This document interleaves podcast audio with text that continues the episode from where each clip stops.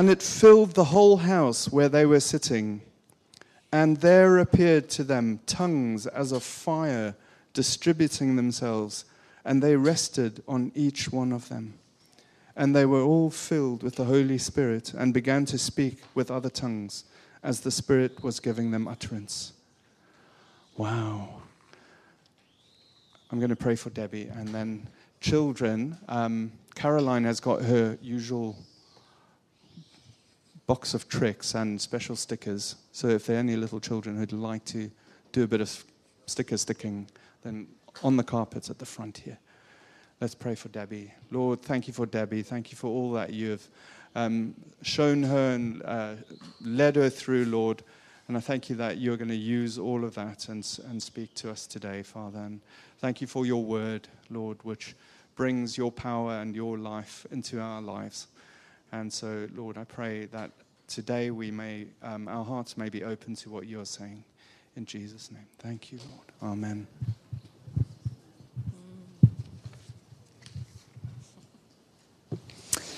Amen.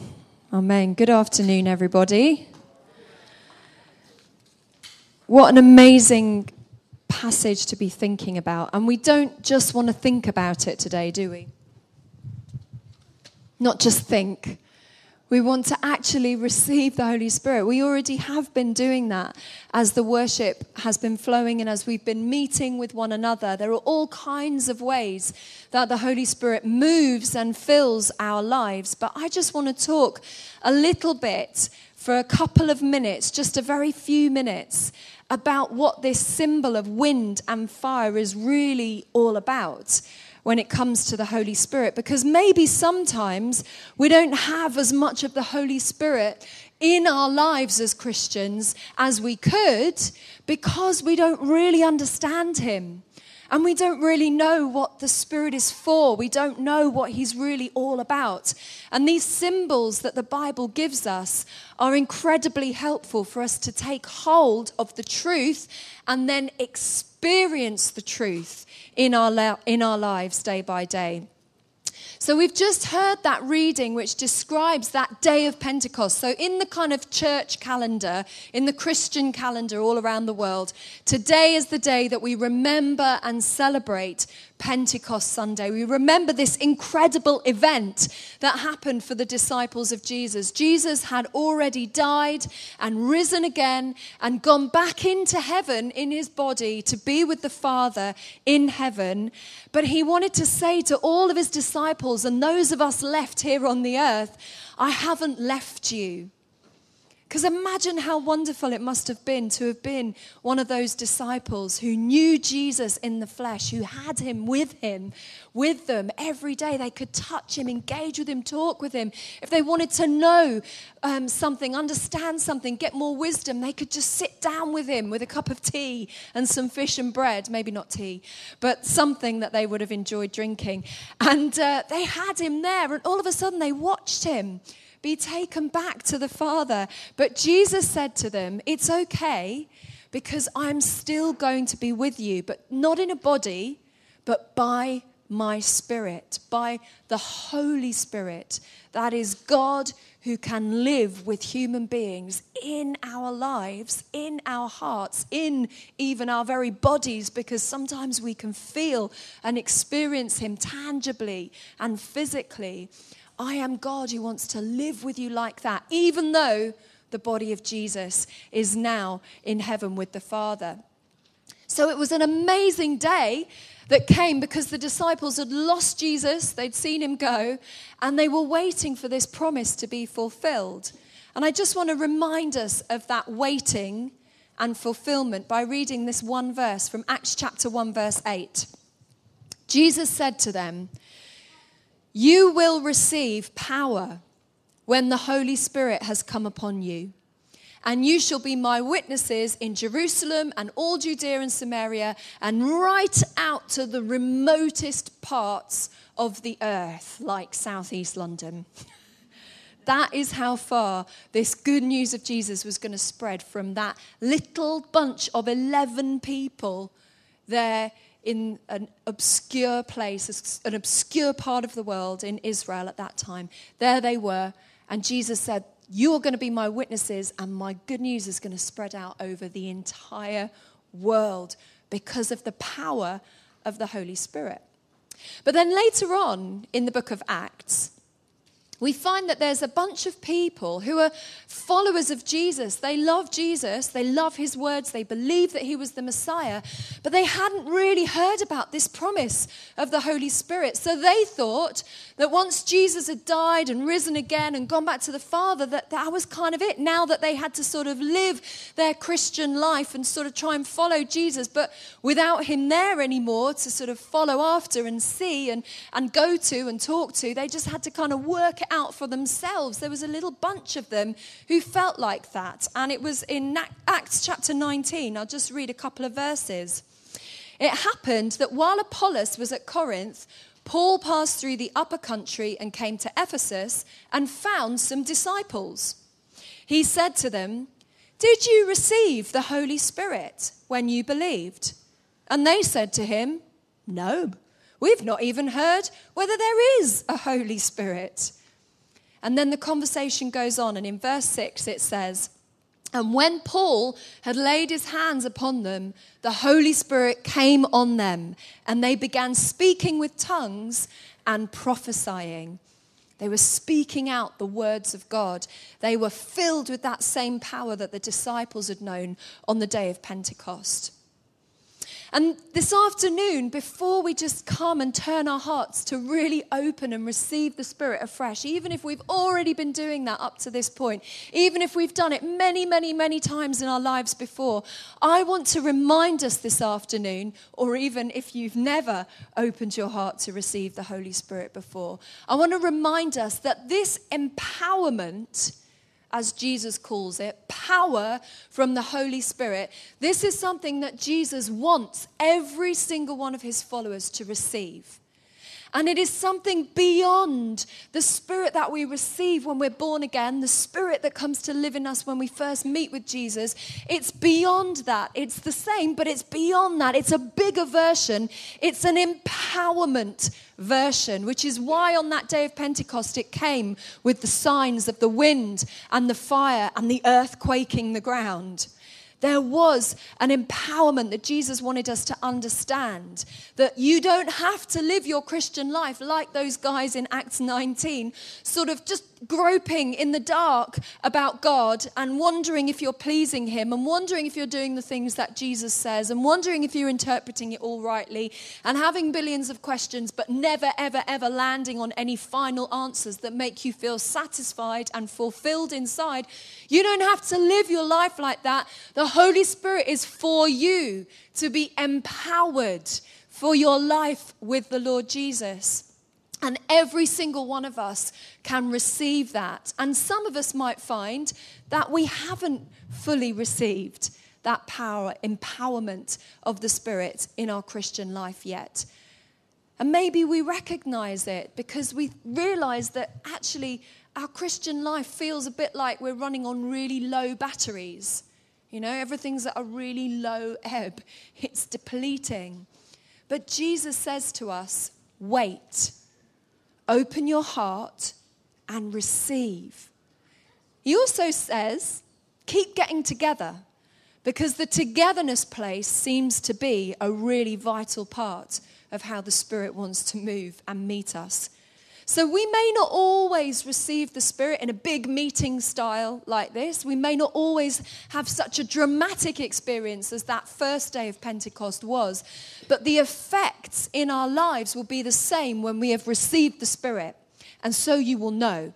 You will know that the Holy Spirit has come upon you because you will know some of that power. And the expression of the Spirit may look a bit different in each one of us. But I think you can tell when somebody knows what it means to have that energy of the Holy Spirit about them. Do you? Do you think you can recognize that in somebody else's life? I was remembering when I was thinking about that, a lady who, um, when I used to work with New Life Congregation over in Greenwich, um, she was a very, very fun lady, very outspoken lady, um, lots of fun to have in a Bible study. She came from a Turkish Muslim background and she was wanting to find out more about Jesus. And she would sit down and talk with us, read the Bible. And she really loved everything that she heard about Jesus. But she wasn't herself yet ready to make a commitment to him.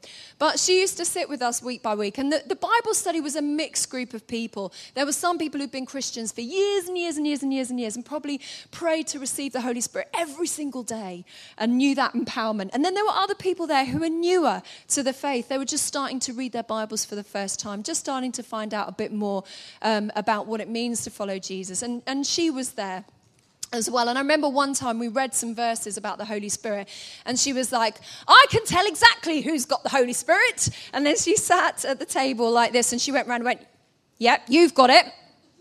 You've got it. Not so much. No, you've got, uh, no. You know, she went around like the whole group like this. And and she was doing it very artlessly. She wasn't meaning to be rude, but she was saying, I can see it in your eyes. I can see. There is a warmth that's coming through from you, there is something emanating out. And she was looking around the group and she knew. And uh, that's not to put people in different categories, it's to say there's something real and genuine we have to open our hearts to, people of God. It's no good just trying to be all equal about it and say, you know, oh, it's okay to struggle on in the dry place, but maybe you haven't yet yourself waited long enough and opened your heart for long enough to really let the Spirit come in because He will bring a difference. He will empower. Like I said, looks different. We're all different personalities, but there's something that comes through. And I want to mention these two symbols for a minute or two because I think it helps us to see what comes through. And the first symbol of the Holy Spirit in that story is the wind, isn't it? So I'm going to say two things about the wind. So here we go. This is a symbol of the wind of the Holy Spirit. And the first thing that I want to say about the wind of the Spirit, it was a violent, rushing sound, at least, that came on that day of Pentecost.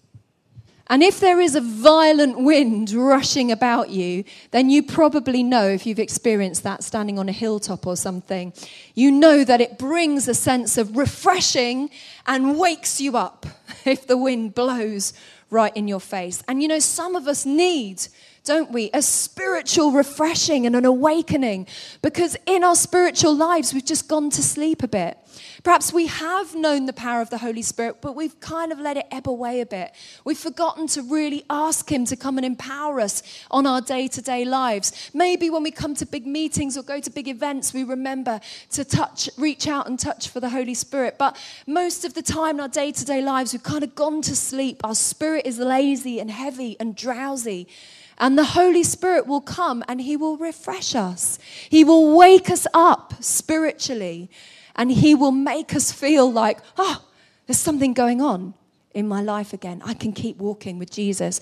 Um, when I was away at the conference this last weekend, I met a guy and his wife who lived in Wales, in a very rural part of Wales. And they were telling me that it's so, there's so few people living there, and the churches that they're part of are, are very dry churches. Um, there's like one vicar for nine Anglican churches in their area. One person sort of looking after them all. So there's not a lot of life and energy and faith. And, you know, he came to the weekend and, and at the end of it with his wife, because he was his wife's carer. And at the end of it, he just said to me, I just feel refreshed. because I've heard something that's been full of the Holy Spirit. And he was like, I haven't had that in my church experience for a really long time. I feel like I've woken up. And he said, I've actually got faith that something could change in our sleepy part of rural Wales. Something could change by the Spirit. But the second thing about the wind, here's my second wind symbol is that if the wind is violent and rushing and powerful enough, then it can actually move us, can't it? It can actually blow you along and take you off your feet, even if you're small enough for that to happen. It can pick you up and carry you along. Or if you're in a boat, you can catch that wind in the sails and it can drive you very, very fast in the right direction. And again, the work of the Spirit in our lives, if we feel aimless, if we have lost direction, if we're saying to ourselves continually, What am I meant to be doing, Lord? I'm just going in circles. I don't know if I'm doing what you want me to be doing. I don't know if I'm pleasing you. We need to ask again for the receiving of the whoosh of the wind of the Spirit in our lives to pick us up and move us to where He wants us to be, to get us into the right place and position, to move us along. I remember praying many years ago for a young woman who felt in that lost place. And we prayed for her to be filled with the Spirit. And you know, the very next day she woke up and suddenly had this clarity. and she knew that the Lord was speaking to her about going on to do some training as a nurse. And she went on to do nursing training. She went on to work as a nurse and was utterly fulfilled and knew that she had been led into the right place by the Spirit of God because she asked for His Spirit to come and energize and carry her again. Maybe some of us know we need the filling of the Spirit today for that purpose. But then there's the fire. Two things to say about the fire before we pray. So here's the first one the tongues of fire, it says, that settled on everybody's heads. And there was a release on that day of Pentecost of a spiritual gift of tongues, special languages, heavenly languages, languages that people supernaturally could understand and hear the word of God being spoken. And that fire is a picture of the ignition, the lighting up of new gifts, new spiritual energy, new passion, new fervor. I like that word fervor. It's not a word that we really use very much in ordinary life anymore. But when I was a teenager and I got filled with the Holy Spirit for the first time and I decided to get baptized, I remember there were a bunch of us who were really just wanting to live for Jesus. And we used to say that, quote this verse to each other all the time from Romans 12, verse 11. Do not lose your spiritual fervor, it says. And we'd be like, How's your spiritual fervor? And uh, because we wanted to always live with that same passion and love for Jesus, let it burn inside of us. Be saying, Lord, what are my gifts and am I using them? Am I putting them into practice? Is this what's going on with me day by day?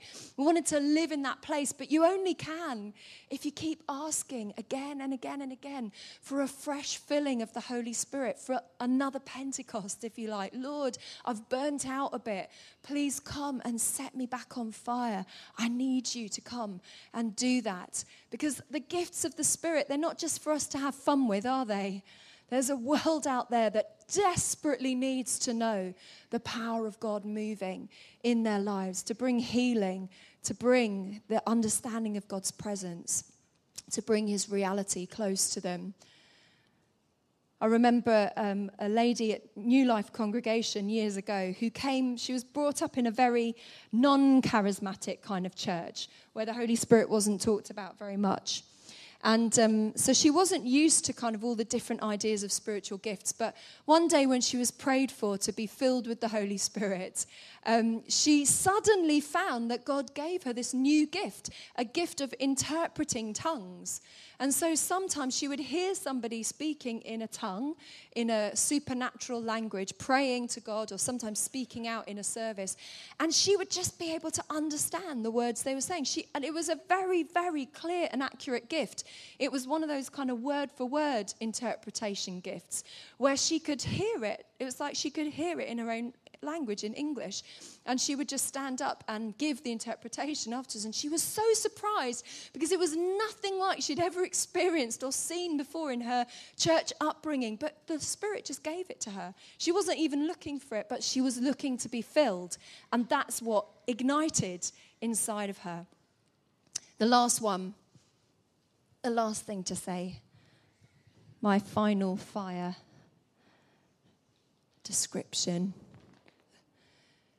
The fire is very powerful, isn't it? A powerful image for burning stuff up that needs to be burnt up. in our lives. And we all know that there is chaff in our lives, there's dead wood in our lives, there's stuff that is dead and dry and not needed, there's stuff that is just sin that weighs us down, there's stuff that is just tripping us up in our living and our service for Jesus, there's stuff that is bound up within us and tied up inside, stuff where the enemy lurks in us. And we know we need the burning of God's Spirit to come and remove that stuff from us. Remove sin, remove the flesh, remove the bad habits, and release us from them. And the fire of God's Spirit, that is something that it can do. I remember one man when we prayed for him to be filled with the Holy Spirit, he felt physically through his body when we laid hands upon him a fire kind of moving through. He felt a heat that went all the way through his physical body. And he knew that in that moment he had been set free from some addictions that he had had that he had hidden in his heart and life. And there was a freedom. They kind of got burnt up as the spirit moved through him because the power of the spirit is there to give us that kind of freedom to burn up every trace of sin, like it says in that song, to bring the light and the glory in. So, those are just some things that you might be in your heart responding to, wanting to get hold of. And we're just going to take some time now to pray and to worship together and to allow every person just to receive if you would like to. Because the way that we receive the Holy Spirit in our lives is very simply to ask Him. Luke 11:13 says your father in heaven will give the Holy Spirit to those who ask him. It's to be obedient, to get our lives into line with him. Acts 5:32 says God has given the Holy Spirit to those who obey him. We may not be doing that perfectly, but in our hearts right now we can just turn them back and say, Lord, I haven't been fully obedient, but I want to be because I want to receive more of your spirit. So come and help me to be in line with you. And then we receive. Acts 8, verse 17 says, Peter and John placed their hands on the people and prayed for them, and they received the Holy Spirit. And we can be in a place of receiving. So, all we're going to do now is I'm just going to ask Ian and the band if they would like to come. Let your living word abide in me so as I abide in you. Let your